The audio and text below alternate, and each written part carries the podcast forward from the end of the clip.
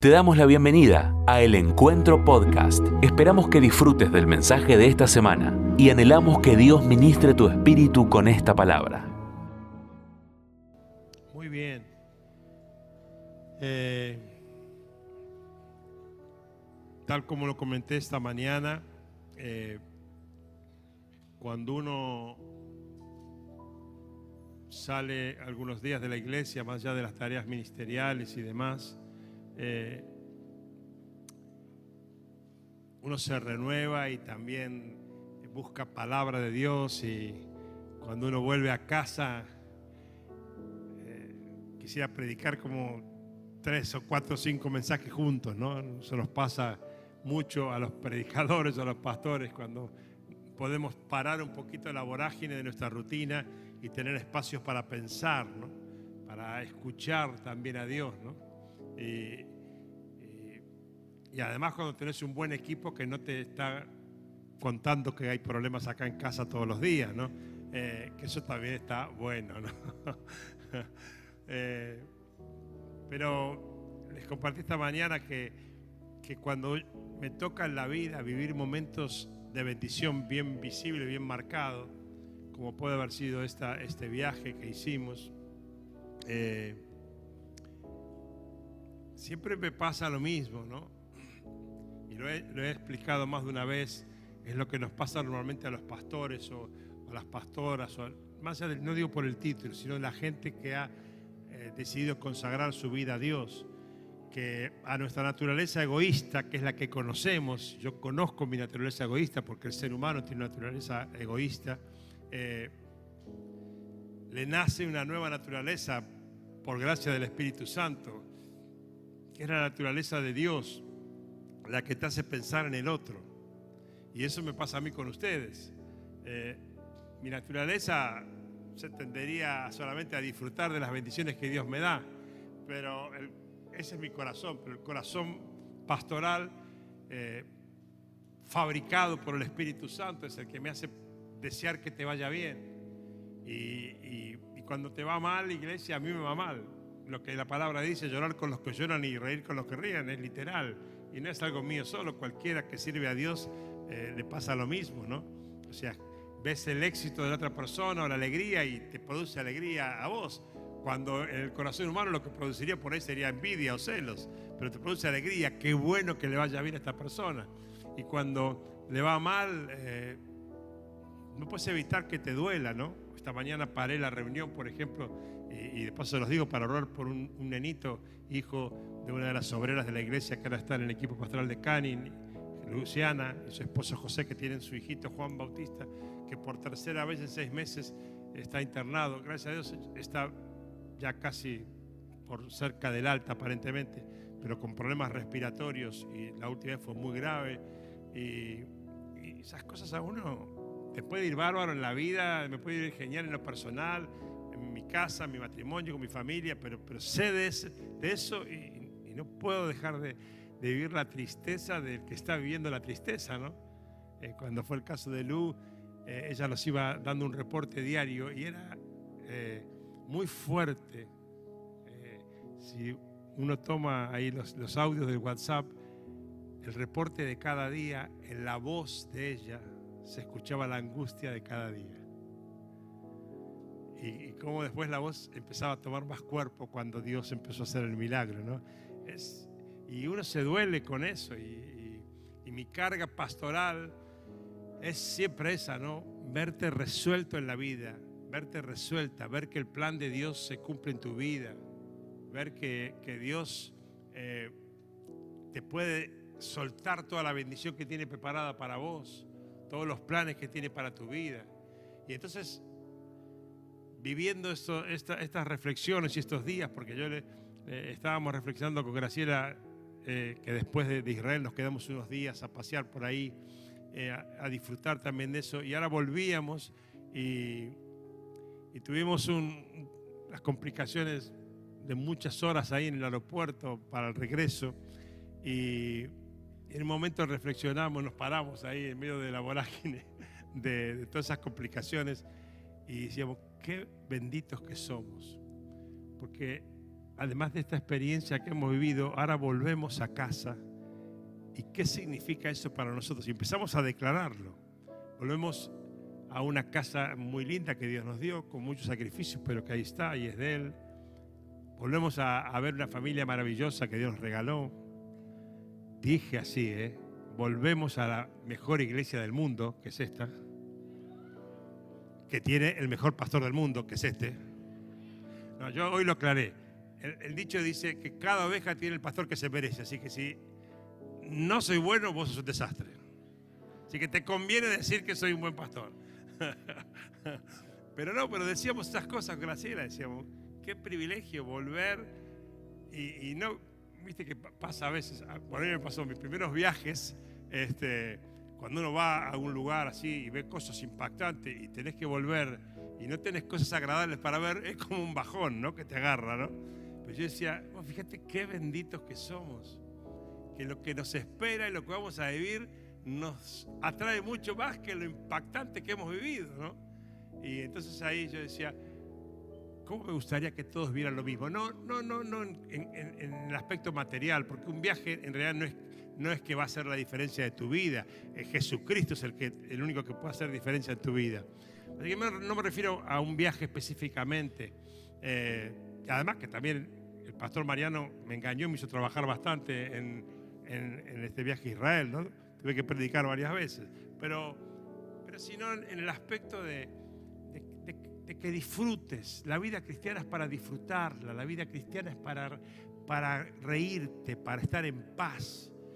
Jorge, vos no sabés lo que me pasa, bueno, de eso vamos a hablar hoy también, pero, pero eso no modifica, el plan de Dios es ese. Y entonces, siempre que, que hago estas reflexiones termino en la misma conclusión. La cuestión pasa por la consagración de la persona. Siempre.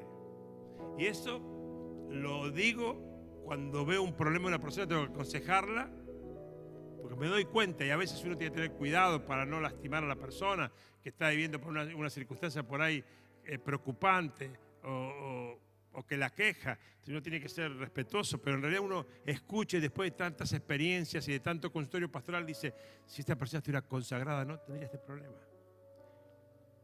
También lo hago con los equipos que, que, disipulo y que, he trabajado en la iglesia, con los pastores, con las pastoras, con los obreros.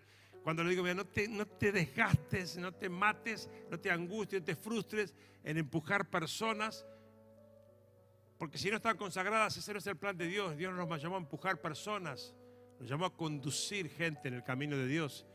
Y, y eso va a ser posible si la persona está consagrada, si no, va a ser un desgaste sin resultados. Entonces, por eso es que llegué a la conclusión que en vez de uno de los mensajes que tenía preparados, hoy estaba mejor en este regreso a casa después de unas semanas, de abrirles mi corazón y compartirles que el secreto no es ninguna maravilla humana, el secreto es la verdadera consagración. Y lo que yo oraba eh, en estos días, que en este día este primer día de mensajes de mi regreso, ustedes pudieran vivir un día de consagración. Pero no un día más de consagración, sino el día de consagración. Tengas un día de cristiano o 50 años, porque eso no tiene nada que ver con antigüedades ni hasta con jerarquías.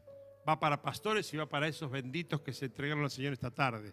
Pero que puedas llamar a este día, y por eso lo titulé en vez de de mi lugar, lo titulé como si estuviera sentado ahí. Yo quiero que te pase lo que le puse de título. Pónemelo, por favor. El día de mi consagración.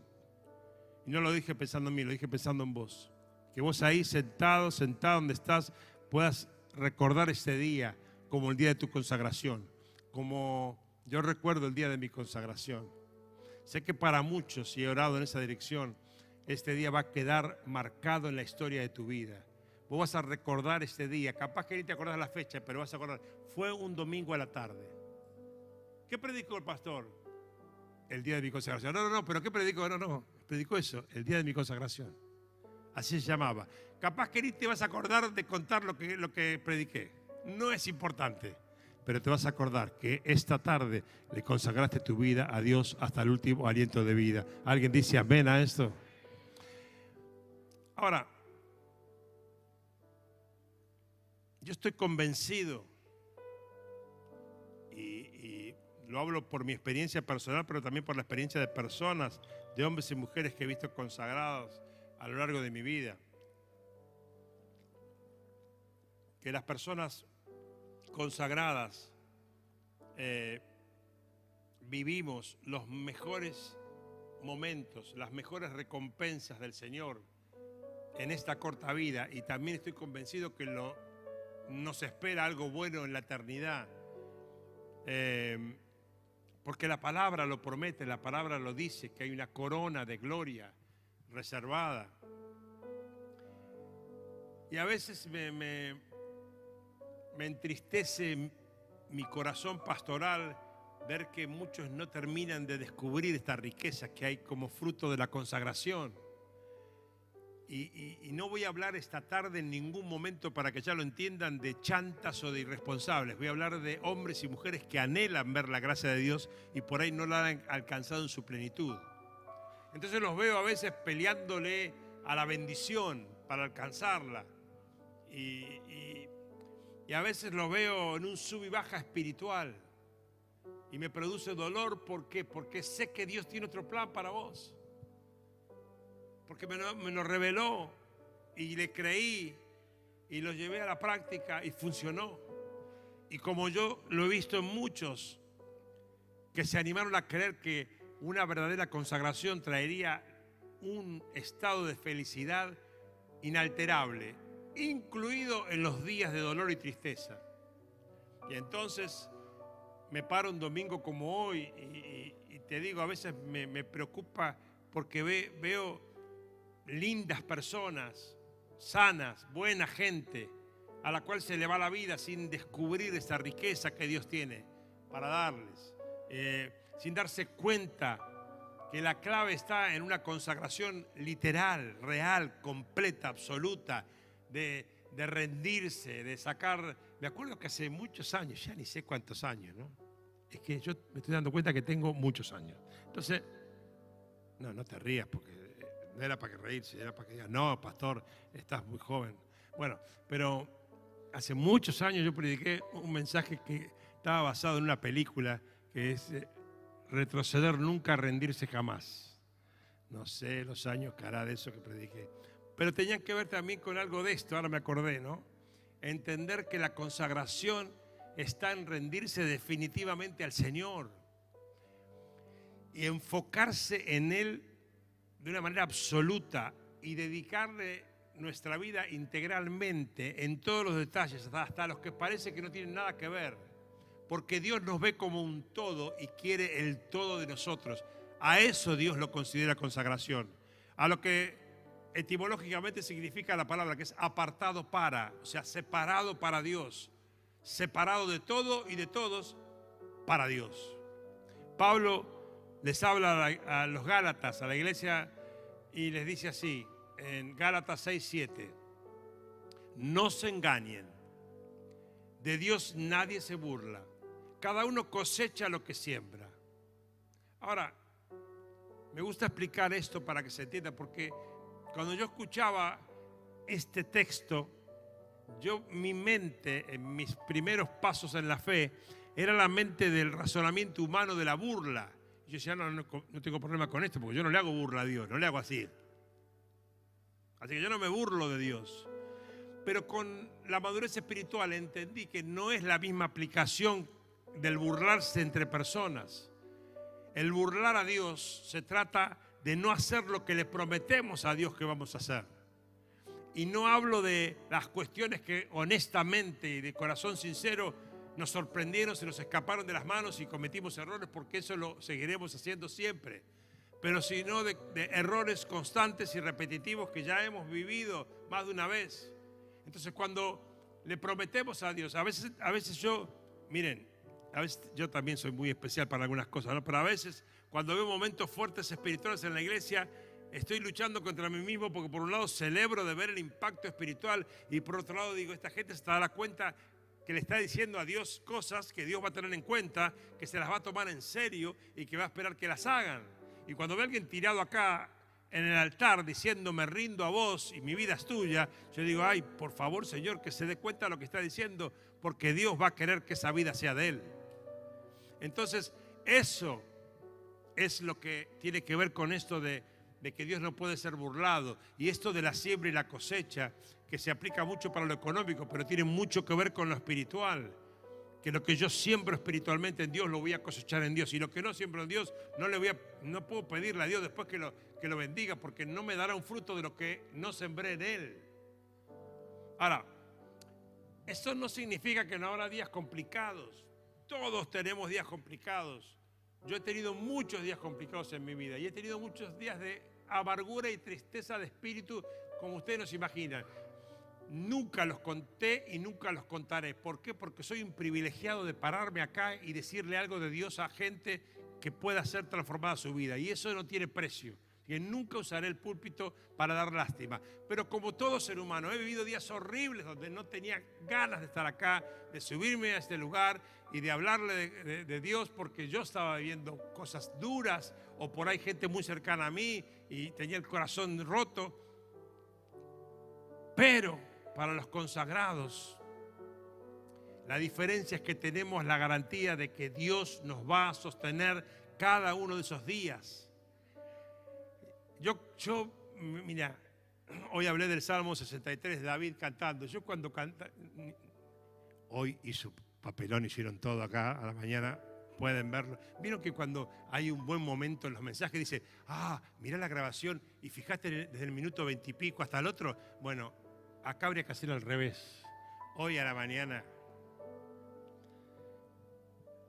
él, la esposa de él, la otra voz de acá, la que llamé adelante, otra cobarde que me decía, para que ni la llame, no invocaban una canción, una canción que es nuevita, tiene 34 años más o menos la canción.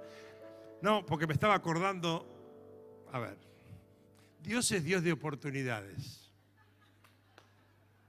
O sea que hoy puede ser un día nefasto completo o puede ser tu reivindicación.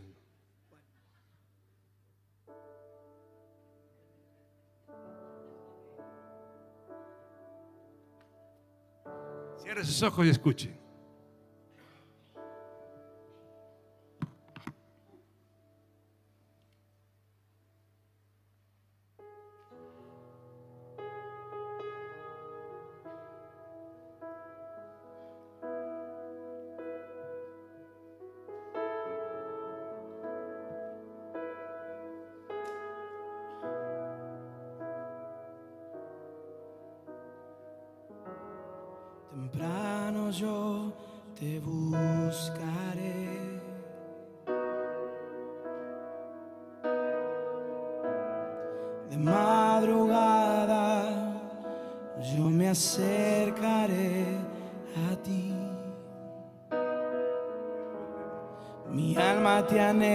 Anhela y tiene sed.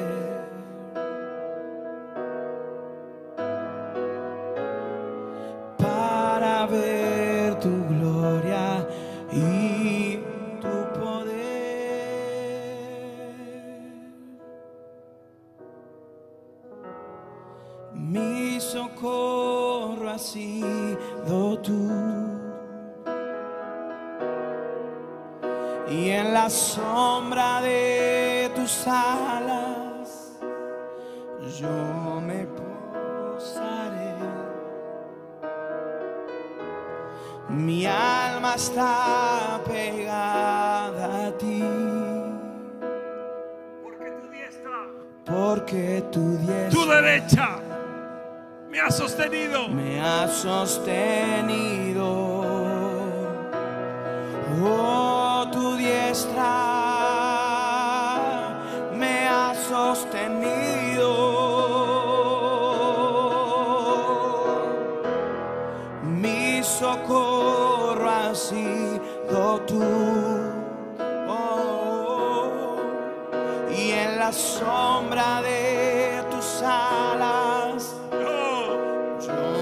gozaré.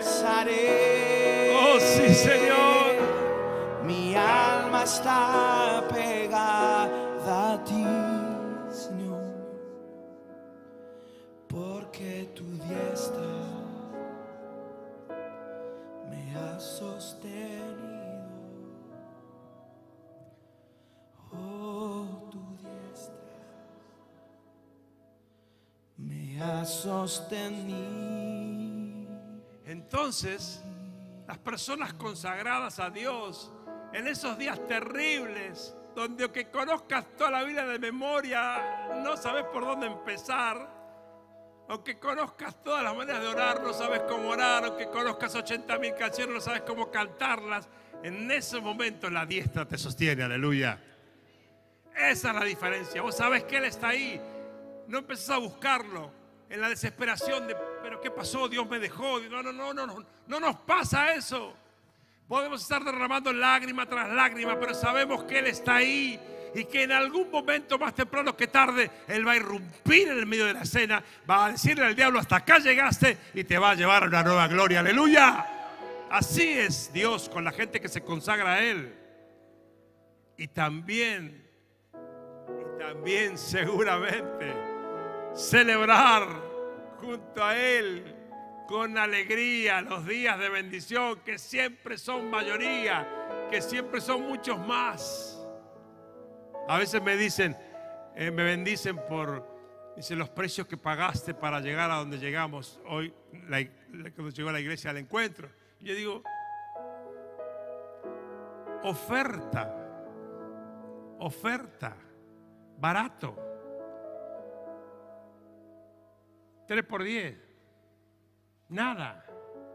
Porque nada se puede comparar con miles de vidas salvadas, cambiadas de destino, de infierno a cielo. No hay manera de equiparar eso.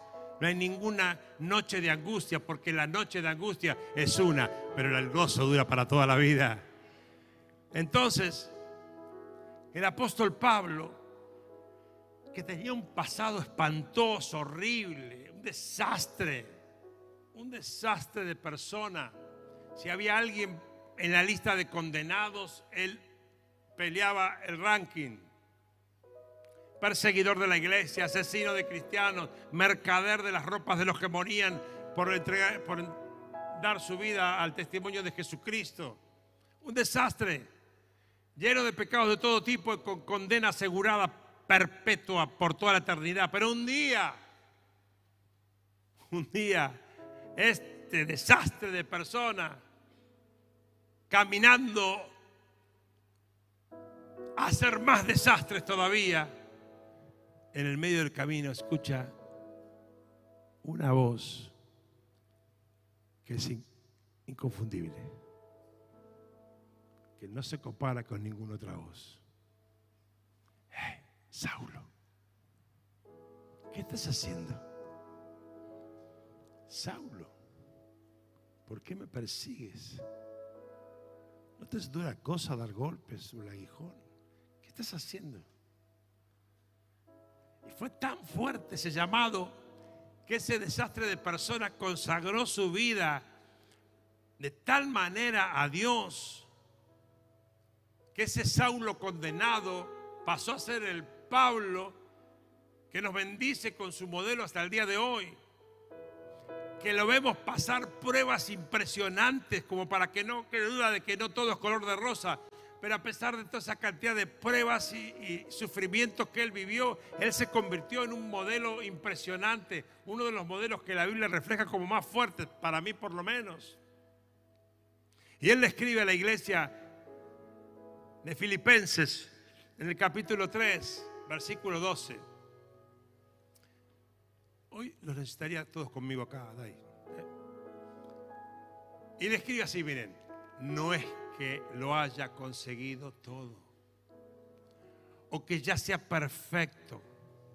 Sin embargo, sigo adelante esperando alcanzar aquello por lo cual Cristo me alcanzó a mí. Hermanos, no pienso que yo mismo lo haya logrado ya, más bien una cosa hago, olvidando lo que queda atrás y esforzándome por alcanzar lo que está delante, sigo avanzando hacia la meta para ganar el premio que Dios ofrece mediante su llamamiento celestial en Cristo Jesús. O sea, Pablo dice, no logré todo lo que anhelo, tengo todavía sueños, proyectos, ambiciones que no se cumplieron, pero las dejo todas atrás, me olvido de ellas con tal de alcanzar el premio. Me olvido de ellas con tal de descubrir por qué un mal tipo fue elegido por Dios para llevar adelante planes maravillosos. Pablo dice, no conseguí todo lo que anhelo. Dios sabe que, tengo metas que me encantaría cumplir, pero a mí nada me detiene. Yo tengo un solo objetivo en mi mente y en mi vida, y es alcanzar este premio, descubrir la razón del llamado de Dios. Yo quiero descubrir, porque si, si Él decidió algo que para mí es impensado y racional, de elegir un tipo como yo, yo tengo que descubrir lo que tiene preparado para mí. No quiero más nada que eso. Impresionante. Pablo decía como, como si nos hablara hoy a nosotros diciendo, yo estoy enfocado solamente en eso, no tengo otra cosa en qué pensar, no tengo otra cosa en qué invertir mi tiempo, no tengo otra pasión en la vida más fuerte que esta. No hay nada que me desvele más, que me apasione más. No tengo más hambre por otra cosa que por conocer el plan de Dios para mi vida. Y para eso dejo todo, me consagro a Él. Y Él literalmente dejó todo lo que hacía y lo que decía para servir a Dios.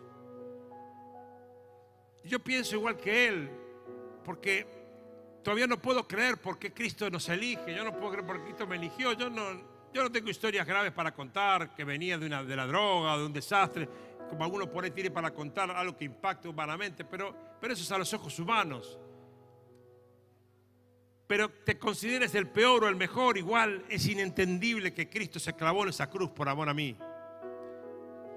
Que Cristo me salvó, que en esa cruz haya perdonado tanto y que encima me tenga y te tenga en sus planes para su glorioso regreso a gobernar en la tierra. Aleluya, gloria a Dios, con la iglesia, con la novia. Pablo era un consagrado. Él estaba seguro de cuándo había sido el día de su consagración. Él podía tomar este mensaje y este título y decir, esto es para mí, el día de mi consagración. Y él contaría, ¿no? La escena, contaría, Dios me habló, me llamó, me dijo, ¿qué estás haciendo? Tengo planes para vos. Yo recuerdo cuando él me llamó a mí. Y yo conté que yo era muy inmaduro de la fe y también en la vida, ¿no? No entendía mucho qué era, pero yo, yo quería eso. Y he, y he contado la historia muchas veces y, y- y a mí me, me- me explotó el corazón de descubrir que el Jesús crucificado, sangrando, que amaba de chiquito, estaba vivo y tenía planes para mí. Y no sabía mucho cómo era, pero escuché que la palabra era consagrarse. Entonces yo fui a casa y le dije a Graciela, hoy me consagré a Dios. ¿Y eso qué es? Y le dije esas tonteras que a veces cuento. Le dije, es que verdaderamente dije eso. Le dije, mira, lo que seguro, casa no vamos a comprar nunca y el auto no lo vamos a cambiar nunca porque los consagrados son pobres. Eso es lo que se me animó, me ocurrió decirle. Pero lo que sí sabía que quería dedicarle mi vida entera a él. Y por pura gracia de Dios, te cuento algo, lo logré. Y te voy a contar otra cosa, y lo voy a seguir logrando, porque Él está conmigo todos los días hasta el fin del mundo. Y no depende de mí, depende de su gracia sobre mi vida. Hay personas que dicen, cuando yo resuelvo algunas prioridades de mi vida, algunas necesidades importantes que tengo, algunos objetivos que son prioritarios, le voy a dar todo a Dios, le voy a consagrar mi vida a Dios. Y muchos otros felizmente decimos, si lo tengo a Él, lo tengo todo. Él es mi amado y es mi tesoro. Cristo Jesús, eres mi plenitud. Si te tengo a ti, lo tengo todo. Es verdad, Mi amado. Para muchos mi esto es verdad. Fuera de ti, nada deseo, Señor. Si te tengo a ti, lo tengo todo. y muchos se lo dijimos cuando no teníamos nada resuelto, ¿eh? No teníamos ni casa, ni auto, ni nada. Pero teníamos una vida para consagrarle a Él. Oh, Si te tengo a ti, lo tengo todo.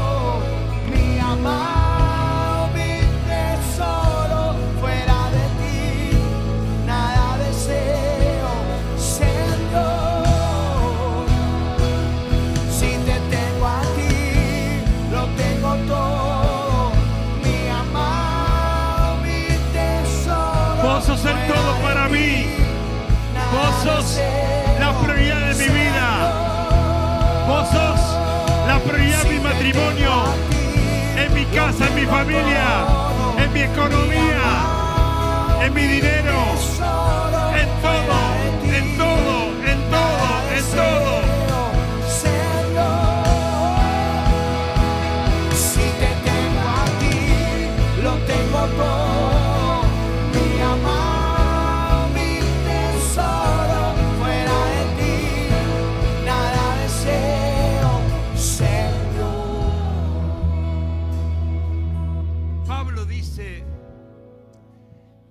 Seguro de que hay un premio. Yo estoy enfocado y caminando hacia el premio del llamamiento celestial. Yo sé que Dios, te voy a parafrasear a Pablo, yo sé que Dios no hace las cosas por si acaso. No es que no tiene planes y dice, voy a ver qué hago. Si cuando Dios hace ya tiene todo resuelto hasta el final, así que si Dios me llamó, hay un premio para ese llamado celestial. Y yo quiero ir a, a descubrir ese premio, por eso que no tengo otro objetivo en la vida. Yo puedo afirmarte eso, iglesia, esta tarde. Hay premio para los que se arriesgan a vivir la cultura del cielo en la tierra. Hay premio para los que se animan a vivir cargadas, escarnio, desde, desde chiquitos o de grandes. Recuerdo, recuerdo mi hijo mayor, en su primer año de secundaria, fue un ataque sistemático a su sexualidad. Todas las pibitas querían algo con él. Y un día, en una, reunión, en una clase del colegio, se habló del tema de la sexualidad. Y el profesor le pidió opinión a cada uno, así que todos tenían claro. Y cuando llegó él, él habló de esto. Dijo, yo le consagré, le consagré mi vida a Dios, le consagré mi sexo a Dios hasta que me case. Y mi vida está dedicada a Dios. Y hubo mezcla de silencio y mezcla de risas y descargadas. Y luego sistemáticamente el diablo intentó boicotear esa declaración. De manera, esto, me va a matar cuando sepa el contexto, pero lo voy a contar. Llamaban chicas a nuestra casa para hacerle propuestas a él, diciéndole que los padres se iban de, fin de semana y que lo invitaban a la casa sol. Y él dijo, yo ya dije que mi vida no es mía, le pertenece a Dios. Y Dios le dio una mujer impresionante y cinco nietos que me dio únicos. Eso es consagrarse a Dios y pagar los precios. Eso es consagrarse. Yo anhelo que vos hoy hagas esto tuyo, iglesia, y digas, yo voy por eso.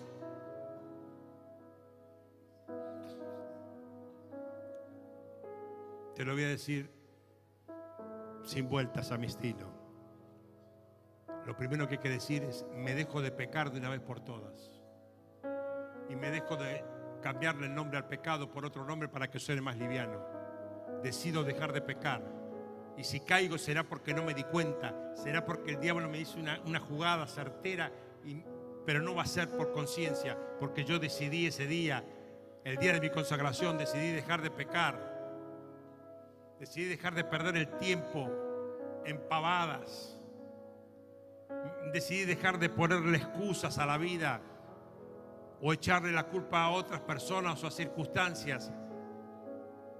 Porque cuando yo le entrego mi vida a Dios, ya no tengo nada mío. Así que no hay nada que me pueda afectar porque, porque el dueño de mi vida no soy yo, sino que es Dios. ¿Por qué? Porque yo voy en busca del premio celestial. Por eso hoy es el día de mi consagración. Tal vez este, te preguntes, eh, ¿qué, ¿qué puedo hacer para que esto sea real?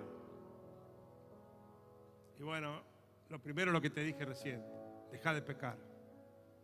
Te lo digo con amor, como un padre espiritual de esta casa, deja de pecar, porque Dios no puede ser burlado. Santifica tu vida, llenate de la unción de Dios. La unción es impregnación, viene del aceite que impregnaban los animales en el Antiguo Testamento para que los bichos no se le pegaran. Y si no querés que los bichos ¿Sabe cuáles son los bichos de hoy, no? Los moños. Demo. Bueno, si no entendiste ahí te lo digo, demonios. Impregnate del aceite de la presencia de Dios, que se logra solamente con rodillas dobladas, en oración y en devoción, cada día de nuestra vida, volviéndole a entregar al Señor todas las cosas. Hoy contaba yo cada mañana, y no lo hago por, para que Él lo escuche, lo hago porque yo necesito declararlo. Todas las mañanas con Graciela declaramos todo lo que somos y lo que tenemos es tuyo, te pertenece a ti, nada nuestro. Lo digo para mí, necesito decírmelo yo, para no olvidármelo. ¿Qué más puedes hacer? Crecer en el conocimiento de Dios, en el conocimiento de la persona del Espíritu Santo, de lo que Él tiene planeado hasta el último día.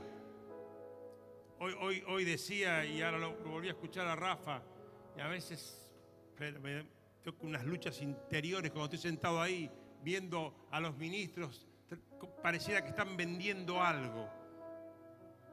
No, no dejes de escribirte, anotate ahora, paga la entrada. Tengo unos líos en mi cabeza que no te puedo explicar.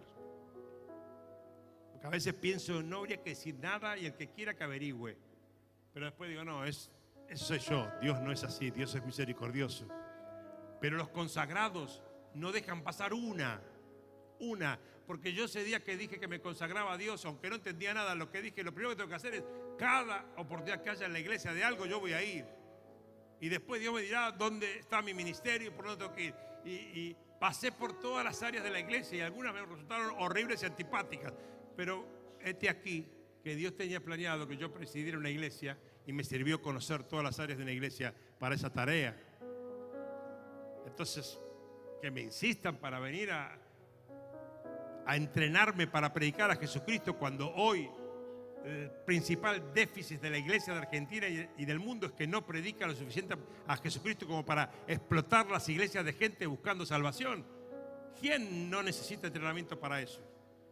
Estamos insistiendo para que alguien venga o no venga. O lo que pasa con ISEA, quedan 300 entradas para ISEA. El 80% no es de la iglesia. Pero no vine a retarte. Vine a decirte que te amo y que quiero verte bendecida, bendecido. Y esto es parte de la bendición. No te pierdas nada de las oportunidades que Dios da, porque tenés el agregado de estar en una iglesia que tiene ofertas de bendición todos los meses del año. Es una catarata de bendiciones. Ah, tengo acá anotado algo para no olvidarme. Y me lo puse bien grandote porque son esas cosas que yo a veces quiero pasar de largo para no decirlas. Dale al César lo que es del César, pero no dejes darle a Dios lo que es de Dios. ¿Qué quiero decir? No seas un irresponsable con tus compromisos económicos, en todo sentido, hasta en los injustos, como los impuestos de este país. Cumplir con tus obligaciones, ser responsable para que Dios te bendiga, pero no dejes de darle a Dios lo que es de Dios.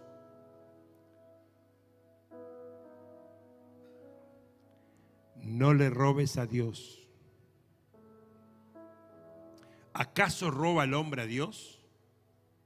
Ustedes me están robando y todavía me preguntan en qué te robamos.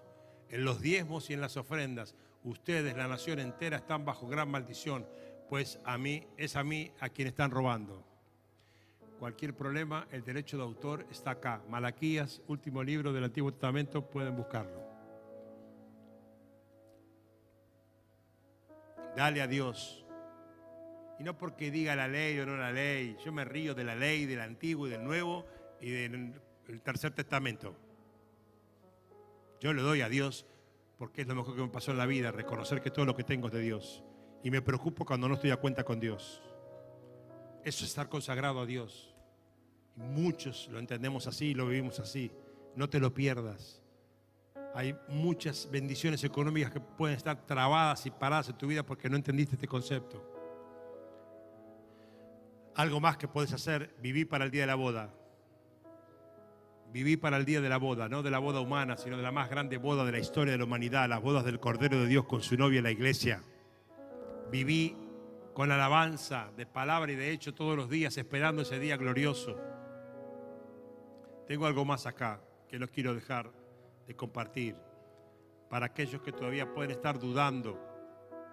O tal vez tengan alguna razón justificada, alguna excusa justificada para decir sí, pero. Éxodo 5, 1, 3. Después de eso, Moisés y Aarón se presentaron ante el faraón y le dijeron, así dice el Señor, Dios de Israel, deja ir a mi pueblo para que celebre en el desierto una fiesta en mi honor. ¿Y quién es el Señor? respondió Faraón, para que yo le obedezca y deje ir a Israel. Si no conocen la historia, léanla ahí en el capítulo 5 de Éxodo y en los que siguen. Sabemos cómo terminó la historia. Faraón terminó conociendo quién era el Señor de una manera trágica. Y el pueblo de Dios fue salvado. Pero lo que me impacta es esto de celebrar fiesta en honor a Dios en el desierto. Vivían esclavos, dominados por el poder egipcio, maltratados, humillados, mendigando por comida, ¿sí? con el futuro hipotecado de ellos, de sus hijos, de las generaciones que venían. Y Dios le dice, van, vengan a hacerme fiesta, a celebrarme, a hacer sacrificios al medio del desierto. Parece una incoherencia, pero no lo es. Porque así es como verdaderamente se consigue entrar en la tierra de las promesas que Dios te ha hecho. Pegate en la ladera lo que te voy a decir. Celebra a Jesús en tu desierto. Celebra a Jesús en tu desierto. No esperes a salir del desierto para celebrarlo. Celebra a Jesús en tu desierto antes de salir de él y Él te va a sorprender llevándote a una tierra que fluye leche y miel él va a cumplir cada una de tus promesas. Pero celebraron en medio del desierto, porque esas celebraciones que Dios te pide en el desierto como el pueblo de Dios son el entrenamiento para que conquistes la tierra prometida. Hoy es tu día de consagración. No importa las circunstancias, no importa si fuiste la peor o el peor como Pablo. No importa si sos esclavo de, tus egiptos, no importa. Hoy es el día de tu consagración. ¿Alguien dice amén a esto? ¿Alguien le da gloria a Dios por esto? Aleluya.